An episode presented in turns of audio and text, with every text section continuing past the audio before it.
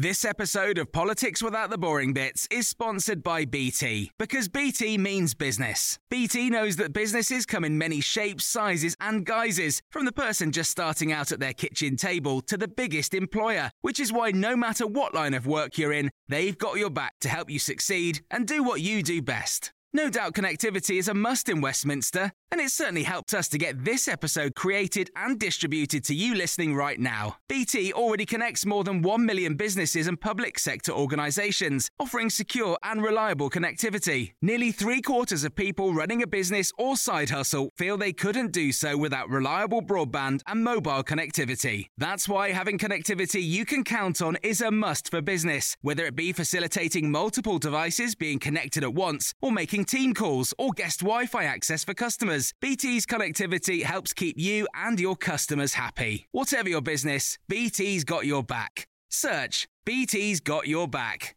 This episode of Politics Without the Boring Bits is brought to you by Luton Rising, owners of London Luton Airport, the UK's most socially impactful airport. Find out more at lutonrising.org.uk.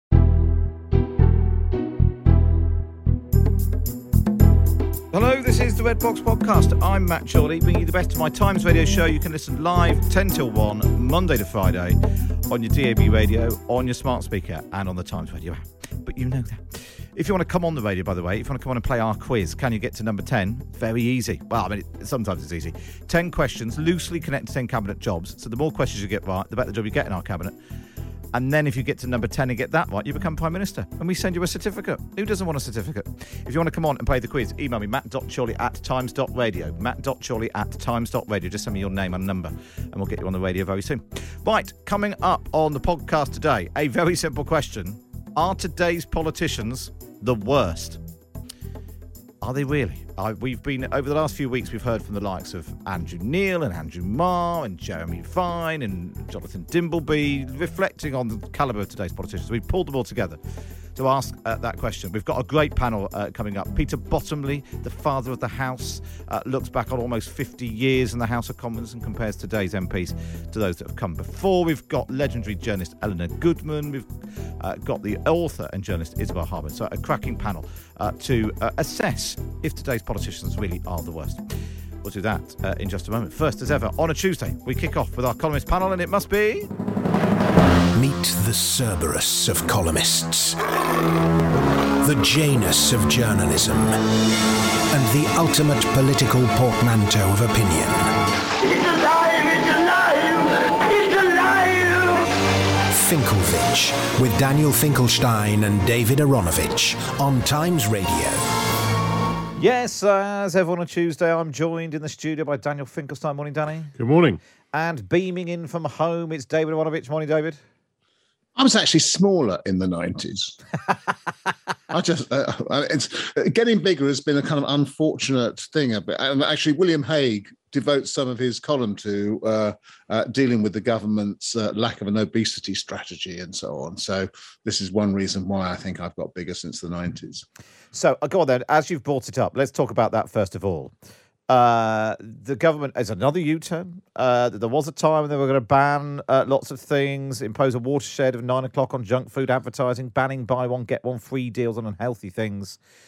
Um, Johnson's been on quite a journey on this. He was against it. He thought it was all nanny state nonsense. Then, when he had COVID and was told he was basically very overweight, uh, he suddenly became an enthusiast for uh, healthier eating, and now they've rode back on it. Good idea or not, David?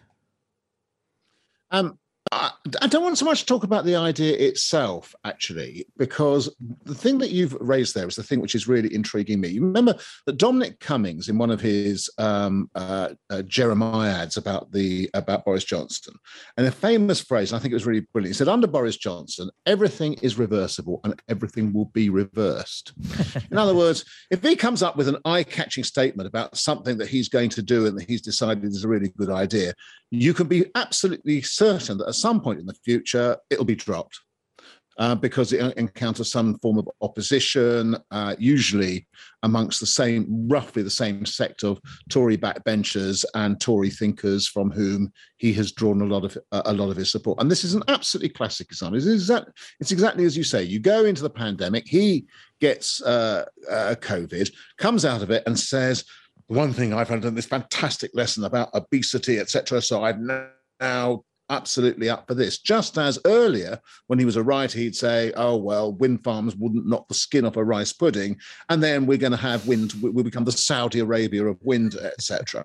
And uh, it's the exactly the same thing with the oven-ready deal that turns out to conclude a protocol, which um, he he wants, which he wishes to renounce, then allowing it to be known that he's about to kind of revoke it, etc., and then allowing it to be known that he's not about to revoke it, etc. When he runs into a bit of opposition. So the thing that I want to really concentrate upon here is when Boris Johnson went to Northern Ireland, the one thing that you could get from any Northern Ireland politician of any stripe whatsoever, and indeed commentator, was that none of them believed what he said and none of them said, believed that he meant what he said, uh, or that any promise that he gave would actually stick. And that's quite an interesting situation to go. And it goes back to the question you've asked about: Is this crop of politicians worse? To which the answer is, as a generalisation, probably not. But when it comes to certain kinds of characteristics, we certainly live in a particular era, and that's the one that really stands out for me in the obesity thing, whether it's right or whether it's wrong. And I'm inclined towards uh, William Hague on this. But nevertheless, whether it's right or whether it's wrong, it is absolutely typical of a situation whereby the government doesn't stick to any significant position or position of principle for more than the 10 minutes it takes to garner some opposition to it. And, and the problem with that, Danny, is that opponents, whether inside the Tory party or in the cabinet or outside, know that if they keep banging on about something enough, they can get their way. You know, cool. so you've got a government with an eight, what, 75 seat majority, can't even ban foie gras. Listen, uh, one of my favourite things about the government is that it changes its mind when it's wrong. Um, but unfortunately, it also changes its mind when it's right. And that's one of my least favourite things about the government. Um, and and I, I, you know, I'm all in, I do think it's very important for governments to have the flexibility to change their mind. But at the bottom of it, there is a, a Tory, um, a, a sort of uh, difficulty of of understanding, uh, which I shared myself actually, and I've moved myself on this issue. So I was definitely uh, 20 years ago. Um, reflexively libertarian about such issues as what the government should uh, regulate in terms of obesity. And I've shifted my position because I think we understand more economics. Maybe people would say I was just stupid at the time and they understood it and I didn't, which I'm perfectly willing to accept. Whatever it is, either I or uh, the economics professional both uh, have reached a greater understanding about what it is that uh, makes people buy things. And that's what's very good about William Hague's column. If you haven't read it, uh, to listeners recommend that you do, uh, because it makes some of the arguments which suggest that something like buy one, get one free. If you think about it for a second, a company doesn't introduce buy one, get one free uh, to reduce the cost of living of their customers customers right? They introduced it to increase the cost of living of their customers by making them buy something they wouldn't otherwise buy. Otherwise, they wouldn't have introduced these uh, policies. Uh, so it doesn't make sense as a cost of living measure to reduce it. It is a uh, a very simplistic view of how consumers act, uh, which I think a lot of behavioral economics has just shown is untrue. Just one experiment, for instance, a, a bowl of soup that was refilled from underneath, people just kept on eating it. Right now, if you ask them, if you ask them rationally how much soup they'd wanted, they'd have given you a different answer to what they actually did when the soup was. Now, which of those things is the genuine consumer reaction? And I think we've just learned that that uh, sort of instinctive libertarianism. There's no role. Consumers make these choices they don't make mistakes because consumers are rational. We've learned that that doesn't fully describe uh, economic behaviour, and because we've learned that about markets, we ought to that ought to be included. And Boris Johnson is very conflicted about that. One part of him. Uh, just as kind of part of this kind of merry England, it's sort of 1980s classic position where I was. Another part of him does actually know, so I think he's actually a pretty bright guy, uh, that that isn't quite right. And so therefore he's convinced by the other arguments. And he can never pick between his sort of old base and some of his new understandings. And we get this constant going back and forward. Um, it, do you think, uh, David, it's in part because uh, Boris Johnson is at heart a columnist? Uh, and part of being a columnist is, you know, I've got opinions. If you don't like those, well, I've got some other ones. And that actually, and, and actually, if you've got a columnist sort of approach to life, you allow yourself permission to change your mind. You say, well, I've looked a bit more into it, and actually, I've changed, you know, as Danny's just. But actually, as a way to run the government, it's a bit chaotic and it lacks bottom. Are you on a quest to find the various ways in which you can insult your guests before uh, before eleven o'clock? Can I just say, and I think it's the true is the same is true of Danny. That's not my approach to column writing at all, um, and, and and and and never has been. Which actually is why we have kind of unique difficulties. It may also be why we were bigger in the nineties. Um, uh, uh, I I I, I am less forgiving of this uh, uh, than Danny is. I mean, he may describe it as some kind of strange intellectual confliction in Boris Johnson. I'm afraid that I see a degree of uh, lack of political strategy, a lack of political nous, a lack of real understanding about what he went into do be, be, prime minister for, what he wanted, what it was that he actually wanted to achieve. I think he is a striker of attitudes beyond everything. Um, okay, and so, I do, so so I don't really buy into the notion of intellectual conflict. Look, the, the difference between us doesn't really matter because in the end it's the same outcome, right? So what the whether whether it's a more generous or less generous interpretation of why it happens doesn't matter. I think one of the things that Boris Johnson clearly doesn't understand is that, uh, which I definitely have learned through a lot of writing columns, there are very strong arguments for often completely counterposed positions. Yeah. And actually, there is a strong argument for the libertarian position. Uh, um, on uh, on consumer rights and for government not ladling on loads and loads of different uh, regulations as there is a strong argument going in the other direction. And the problem with one of the problems that Boris Johnson has, I think, is he swings back and forward. As you can see, both of these arguments have some strength. Now, I've come over time to think the argument that William Hague put in his column today, which actually I wouldn't have expressed as strongly as he did, but I did basically agree with, because um, I think in the end he called it morally reprehensible. I think that was too strong for me, uh, but you know that's his opinion rather than mine. Um, nevertheless, I think that uh, there is there is you know that's the stronger argument, but there are arguments the other way. And the problem I think Boris Johnson has, whether it's a columnist's problem or not, is a, is a common thing, which is it's not that there is no there's nothing behind the argument that he's moving to. It's not it's not a ridiculous position. I just don't agree with it. But but but, but Danny, if you don't mind me saying here, you have imposed your own intellectual construction on uh, something where it simply doesn't exist. uh, the government because the government simply hasn't said it is dropping it because it is now suddenly more convinced of the libertarian argument. It hasn't. It's just said effectively it's not expedient now to do this. Although, or, or maybe maybe it's because there are some uh, Conservative MPs who who. Uh, have made, uh, you know, they're sort of the last person to have sat on Boris Johnson. They yeah. have made the libertarian that, argument. Of course. And, and That's exactly the reason, David. The reason that he's moved on this is there is a large tranche of Conservative MPs who adhere to the view that you don't want to be regulating what people do yeah. in that way. And Boris Johnson has always had traditionally a strong str- a strong amount of sympathy with that position, a position which is not ridiculous. I just think, you know, that the evidence, subsequent evidence, has indicated it's not right. But that's a conclusion I've reached. I think he's just a lot more conflicted about which of these positions is right, and he goes back and forward on it. I have some, I don't think that's a great quality in a prime minister, to be honest. But I think it, you know, I have some sympathy for it. It's interesting as well the, the the way that the public always, you know, quite often if you poll, you know, is the government change it? If the government's got it wrong, do you mind if they perform a U-turn? No, but if they do it all the time on every topic, then you start to think, well, you know, where's it going? And they they um they blow in the wind a bit. Daniel Finkelstein and David Aaronovitch there. And of course, you can read them in the Times every week. Just get yourself a subscription. Go to thetimes.co.uk forward slash Times Red Box. Up next, are today's politicians the worst?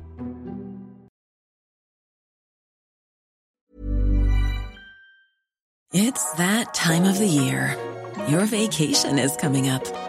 You can already hear the beach waves, feel the warm breeze, relax, and think about work. You really, really want it all to work out while you're away. Monday.com gives you and the team that peace of mind. When all work is on one platform and everyone's in sync, things just flow wherever you are. Tap the banner to go to Monday.com. I'm Sandra, and I'm just the professional your small business was looking for. But you didn't hire me because you didn't use LinkedIn jobs. LinkedIn has professionals you can't find anywhere else, including those who aren't actively looking for a new job but might be open to the perfect role, like me. In a given month, over 70% of LinkedIn users don't visit other leading job sites. So if you're not looking on LinkedIn, you'll miss out on great candidates like Sandra. Start hiring professionals like a professional. Post your free job on linkedin.com/people today.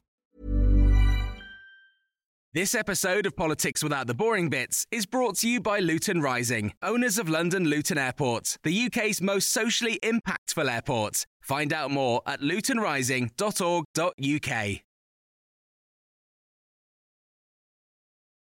You're listening to the Red Box podcast now. It's time for this. The Big Thing on Times Radio. Are today's politicians really the worst ever? Or do we wear rose tinted spectacles when it comes to assessing the calibre of the current crop?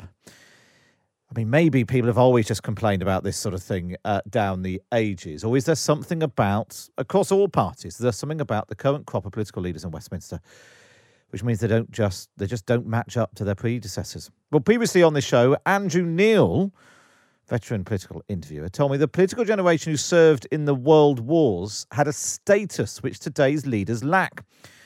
We've also heard from Jeremy Vine, Adam Boulton, David Dimbleby, Jonathan Dimbleby, and Trevor Phillips on this show who've bemoaned the quality on offer. But Andrew Marr said it's all false memory syndrome and there's never been a golden age. So today, that's what we're going to try and work out. Are today's politicians particularly rubbish? Or do we give them a hard time? Have we always given politicians a hard time? Is that part of what democracy is all about? And it isn't just the broadcasters who think we're in a bit of a trough right now. The leader of the House of Commons, Government Minister Mark Spencer, has promised to create a higher calibre of political candidate at the next general election. The Tories, in particular, think there were people elected in 2017 and 2019 who perhaps shouldn't have been.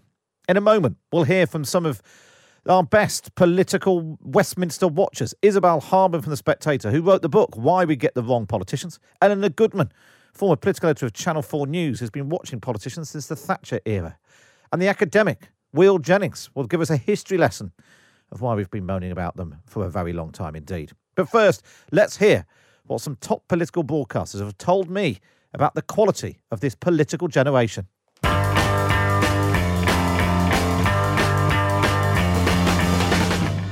Up until the 60s, most politicians and, uh, and indeed, I think nearly all prime ministers up until the mid 60s had been bloodied by war. Uh, they had been in the trenches like Harold Macmillan, or they had fought against the Nazis like uh, Ted Heath and Denis Healey.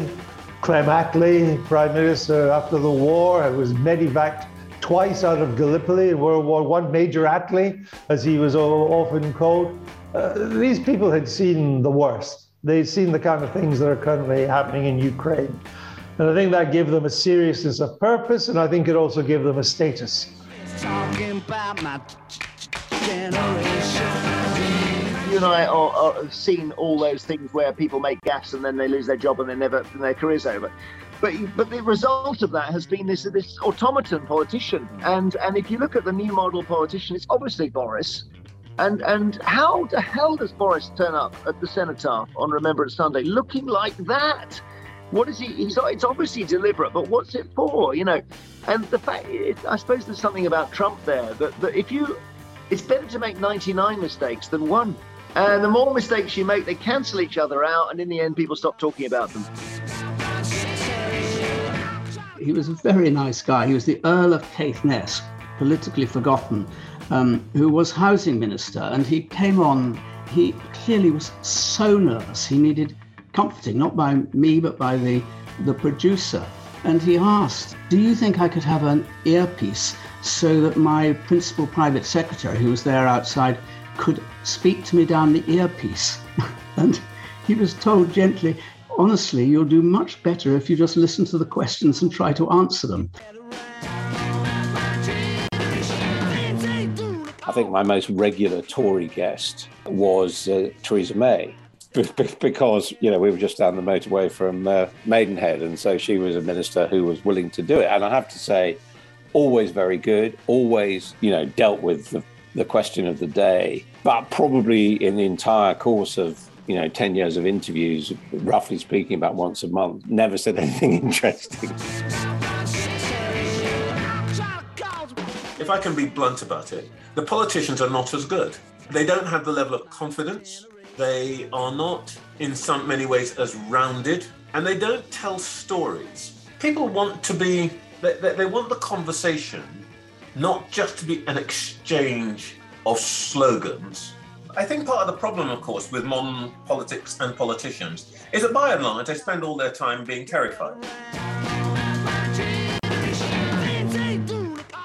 The political system and politicians belong to us much more than I think people used to feel. I think there used to kind of be a feeling that the politicians were on the whole, you know, you didn't quite understand why they did it or who they were, but they were sort of decent people who got on with it and you got on with your life, you know. And in moments of crisis like the Second World War, you turn to them and Attlee comes in, you get the National Health Service, that's good. You know, on the whole, they're working in, in your favor.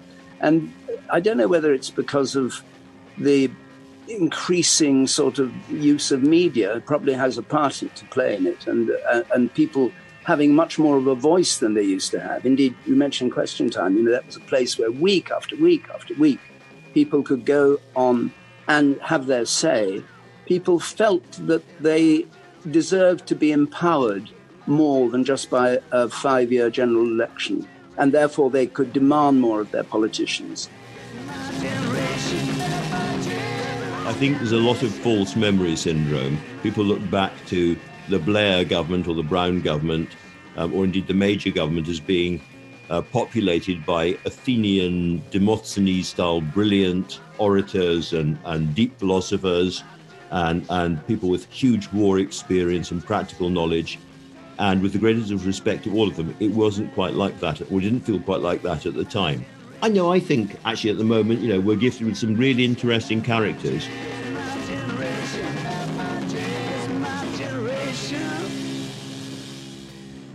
That was Andrew Neil, Jeremy Vine, Jonathan Dimbleby, David Dimbleby, Adam Boulton, Trevor Phillips, and as you heard there at the end, Andrew Marr, who've all been on the show in recent months, talking about, amongst other things, the, the calibre of our current crop of politicians. But is this is this really a thing? Uh, let's dive into this a bit more now with Isabel Hardman, assistant editor of The Spectator and author of Why We Get the Wrong Politicians. Morning, Isabel. Hello. Uh, we've also got former political editor of Channel 4 News, Elinor Goodman. Hi, Elinor. Hi. Elinor, you've been watching politicians for a long time, if you don't mind me saying so.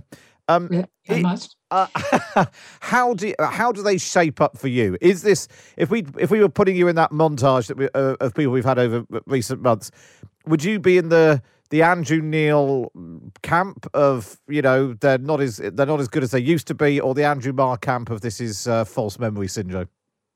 I think I'm probably uh, predictably uh, straddle the two in the sense that I think that is It was true after the war that people came in with a greater experience, that, that the officer class had worked with the other ranks and they had a sympathy for them. If you think of Macmillan, particularly, that was true. And people like um, Healey had had great experience, and, and the pool of people who would make good cabinet ministers was probably much greater than it is today. However, at the other end of the spectrum, I'd say that today MPs work far harder Uh, in terms of their constituents than they used to in those days. I mean, really, they would make a regal progress sometimes only once a month. And there was one notorious MP, and this was as late as Thatcher's era, who thought he had a, a God given right to hunt three times a week while representing his constituents because he happened to represent a constituency in Leicestershire, which is great hunting country.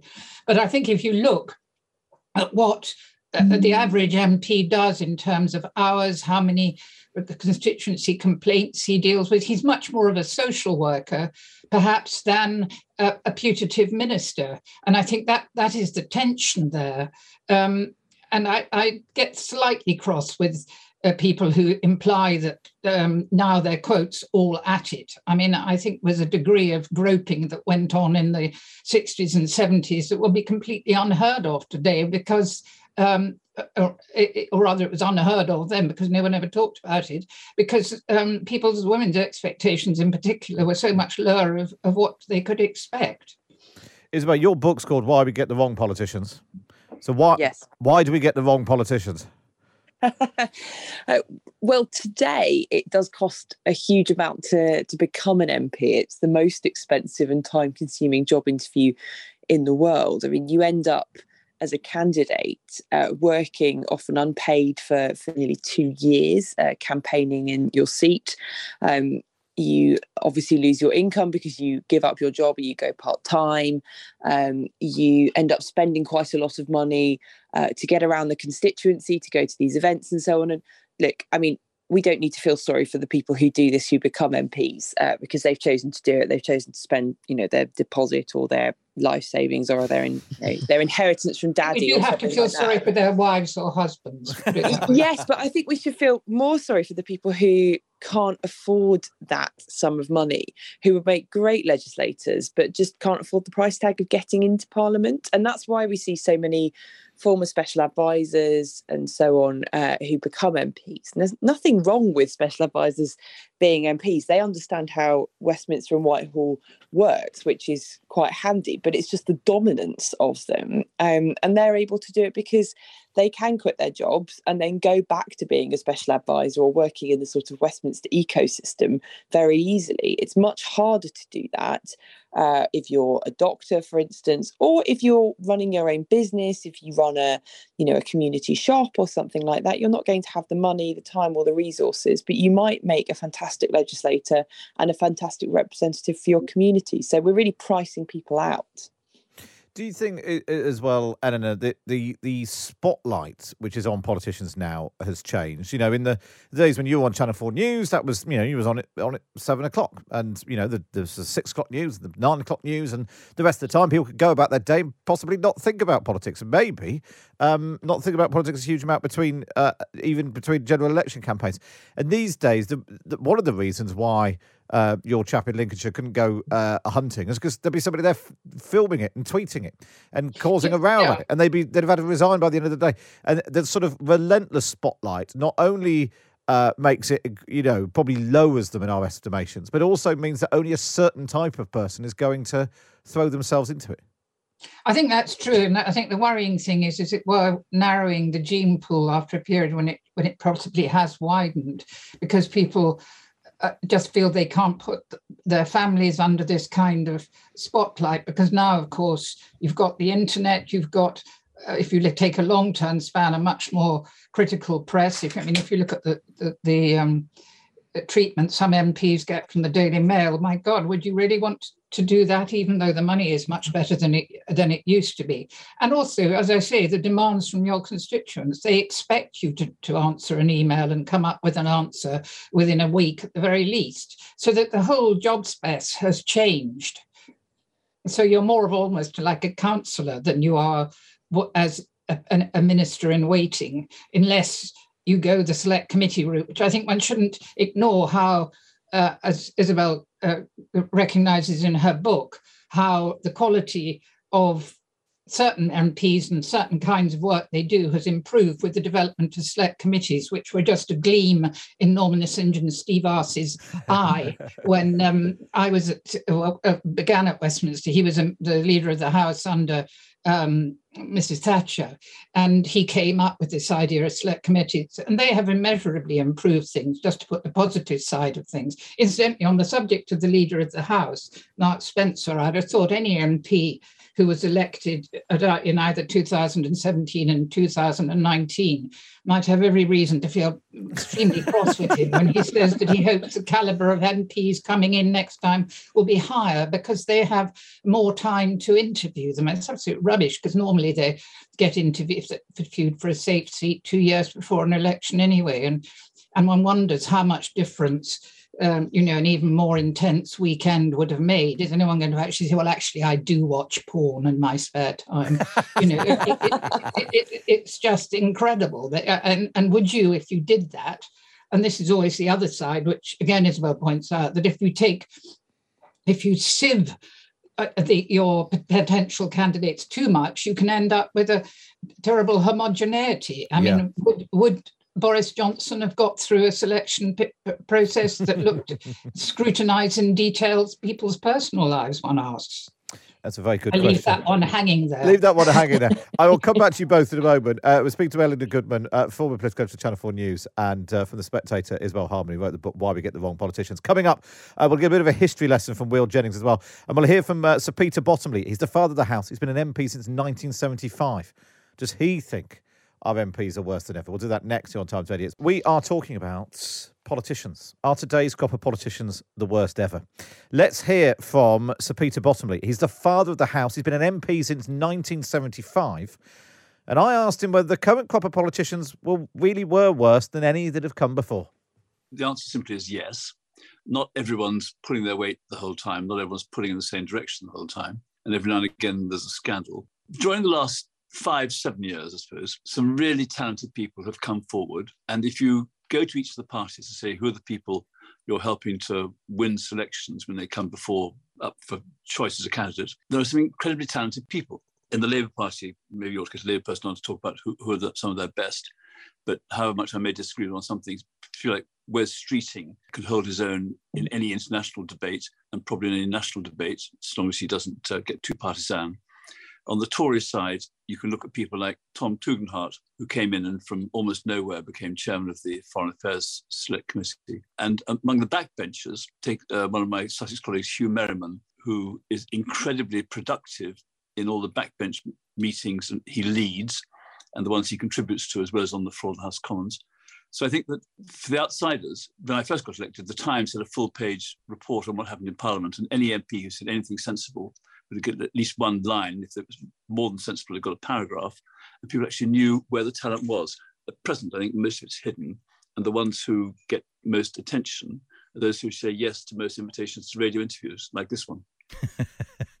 I also wondered whether uh, a combination of the political times we've lived through, particularly the last sort of five, six, seven years, Brexit, hung parliaments, general elections, the pandemic, has increased public awareness, interest in maybe obsession with politics in a way that previously maybe people tu- maybe in the 70s and 80s and even to some extent the 90s people tuned into elections when they needed to or if there was a big you know budget and that sort of thing but probably didn't spend their entire time obsessing over every small comment by a backbencher in a in the commons or some realms of radio or, or television. Do you think that as a public we spend too much time looking at talking about and obsessing with politics The evidence is no. Again, if you take the last, uh, I don't know, eight, ten years, more people have voted for more parties than almost any time in our history.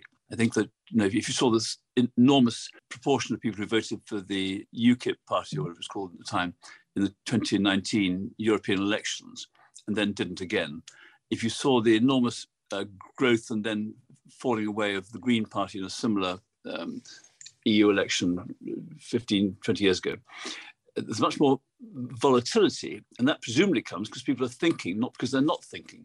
So I, th- I think that the the thesis that people aren't interested is wrong. Uh, for for those who watch every detail, th- there are some. And I think it's bad. When I was a junior minister, I would say to others, "Don't take your press cutting seriously. The only person in the world who knows what every newspaper, including the Morning Star, um, has, has said about you will be you. Nobody else, unless your mother's still alive and gets the press cutting service, will, will, will notice. You've got to let things ride on. And that's one of the, the good attributes of Boris Johnson. He doesn't let press coverage uh, affect him too much.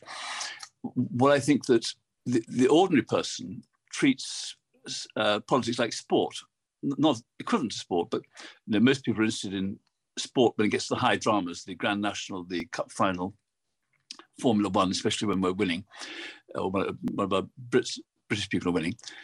But most of the time, they, they don't spend all their time glued to subscription channels to get it 24 hours a day. There are some in politics who do. Uh, I, I, learn from them because they know more than I do, but I don't recommend it. And looking back then on your time in the House, God, was there a, a, a glory age? Was there a time when, across the board, sort of putting party politics to one side, but but there were big beasts in all parties, or or I wonder sometimes whether slight rose rose tinted spectacles, or at least it's only at the end of a government that you re- that people have become big beasts, not necessarily when they when they arrive. But I just wondered if, in the past almost fifty years of you being in the, the Commons, you've you thought this was that was the point where where the, the caliber of politicians was as good as they've ever been. Uh, in, in, politics, people come forward for the moment if they're lucky enough to get their feet through the door. Uh, going back 80 years, my father was the assistant private secretary to the only member of Attlee's cabinet who didn't think he would make a better prime minister than Attlee. The fact Attlee was a good prime minister. Most of his competing colleagues would not have been. If you take when I first came in, I shared room with Douglas Hurd and various other people who were then on the back benches. And they were incredibly talented people who had a lot of experience and brought that to Parliament. And it showed when they became senior ministers. I think the same thing might apply now, but it's not the ones who get the attention that matter. Government is affected by what the person at the top does on the major issues. We, we know that, and they'll tell us that. What you don't hear people like Robin Walker, who uh, has been around a long time, works effectively at what he's doing without grabbing the microphone the whole time. So maybe we ought to have a sort of once a month chat about interesting things that have been done by people you've never heard of. And then maybe they can join the pantheon of people who thought they'd make a better prime minister than the prime minister. um, uh, just finally, uh, Peter, would you um, recommend to I don't know somebody in their their twenties right now a, a, career in politics? I, I, recommend a life in politics, whether a career.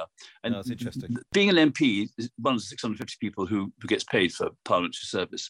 Uh, there are as many journalists probably accredited at the press gallery. There are plenty of people working as uh, political agents, uh, advisors to leaders of parties.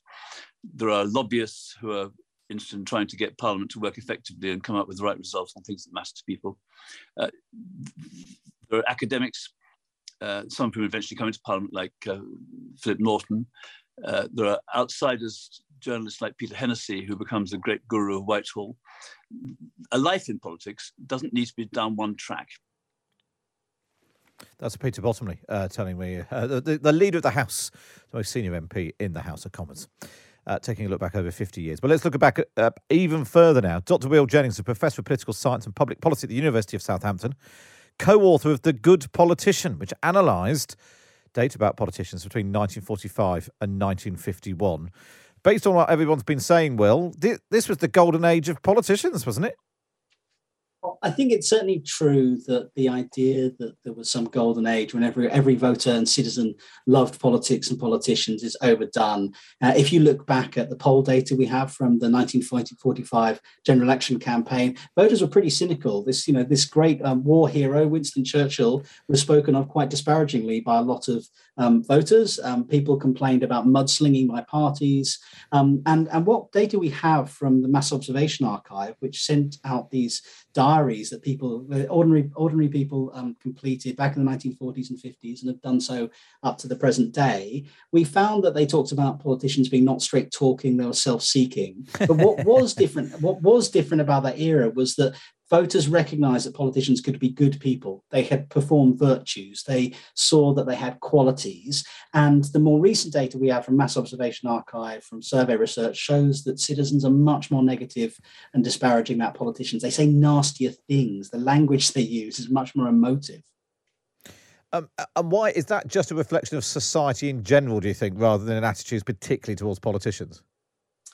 Well, some some of the data we looked at, we, there are in mass observation asked about other professions, whether like the kind of um, uh, clergy they asked about. They also asked about um, estate agents, um, and and actually interesting, we haven't seen the same sort of uprising negativity against other professional classes. There is something about politics that has become uh, more emotive, more more nasty, and and politicians are just much ruder. So when we we asked the same director that was asked in 19, 1945 about some of the post-war politicians, we asked them about George Osborne, David Cameron Cameron and Ed Miliband, people said much nastier things. They talked about them being smarmy and grubby, um, and there was a sense in the more in, in the more recent data that politicians are seen as all the same. Um, you know, and what I think has changed is back in, in the 1940s and 50s, people encountered politicians in much a kind of almost like you call it slower environments. They listened to politicians talking at length on radio, giving long radio addresses. They didn't have a multiplicity of TV channels. And those politicians were, the, the, the mass observation diarist talked about politicians being given enough rope to hang themselves, right? They actually had to um, put long arguments um, to, to citizens. Whereas today, um, voters are very cynical about the stage managed nature of politics, sound bites, um, debates. And so there is something fundamental about the way that people encounter politics today that makes them much more cynical about that professional stage managed aspect of politics. That's all we've got time for on this episode of the Red Box Podcast. Don't forget you can listen to me live Monday to Friday, 10 till 1 on Times Radio. And we bring you the best bits here on the podcast. And if you're feeling particularly nice, why not wait and review us wherever you get your podcast from? This episode of Politics Without the Boring Bits is brought to you by Luton Rising, owners of London Luton Airport, the UK's most socially impactful airport. Find out more at lutonrising.org.uk.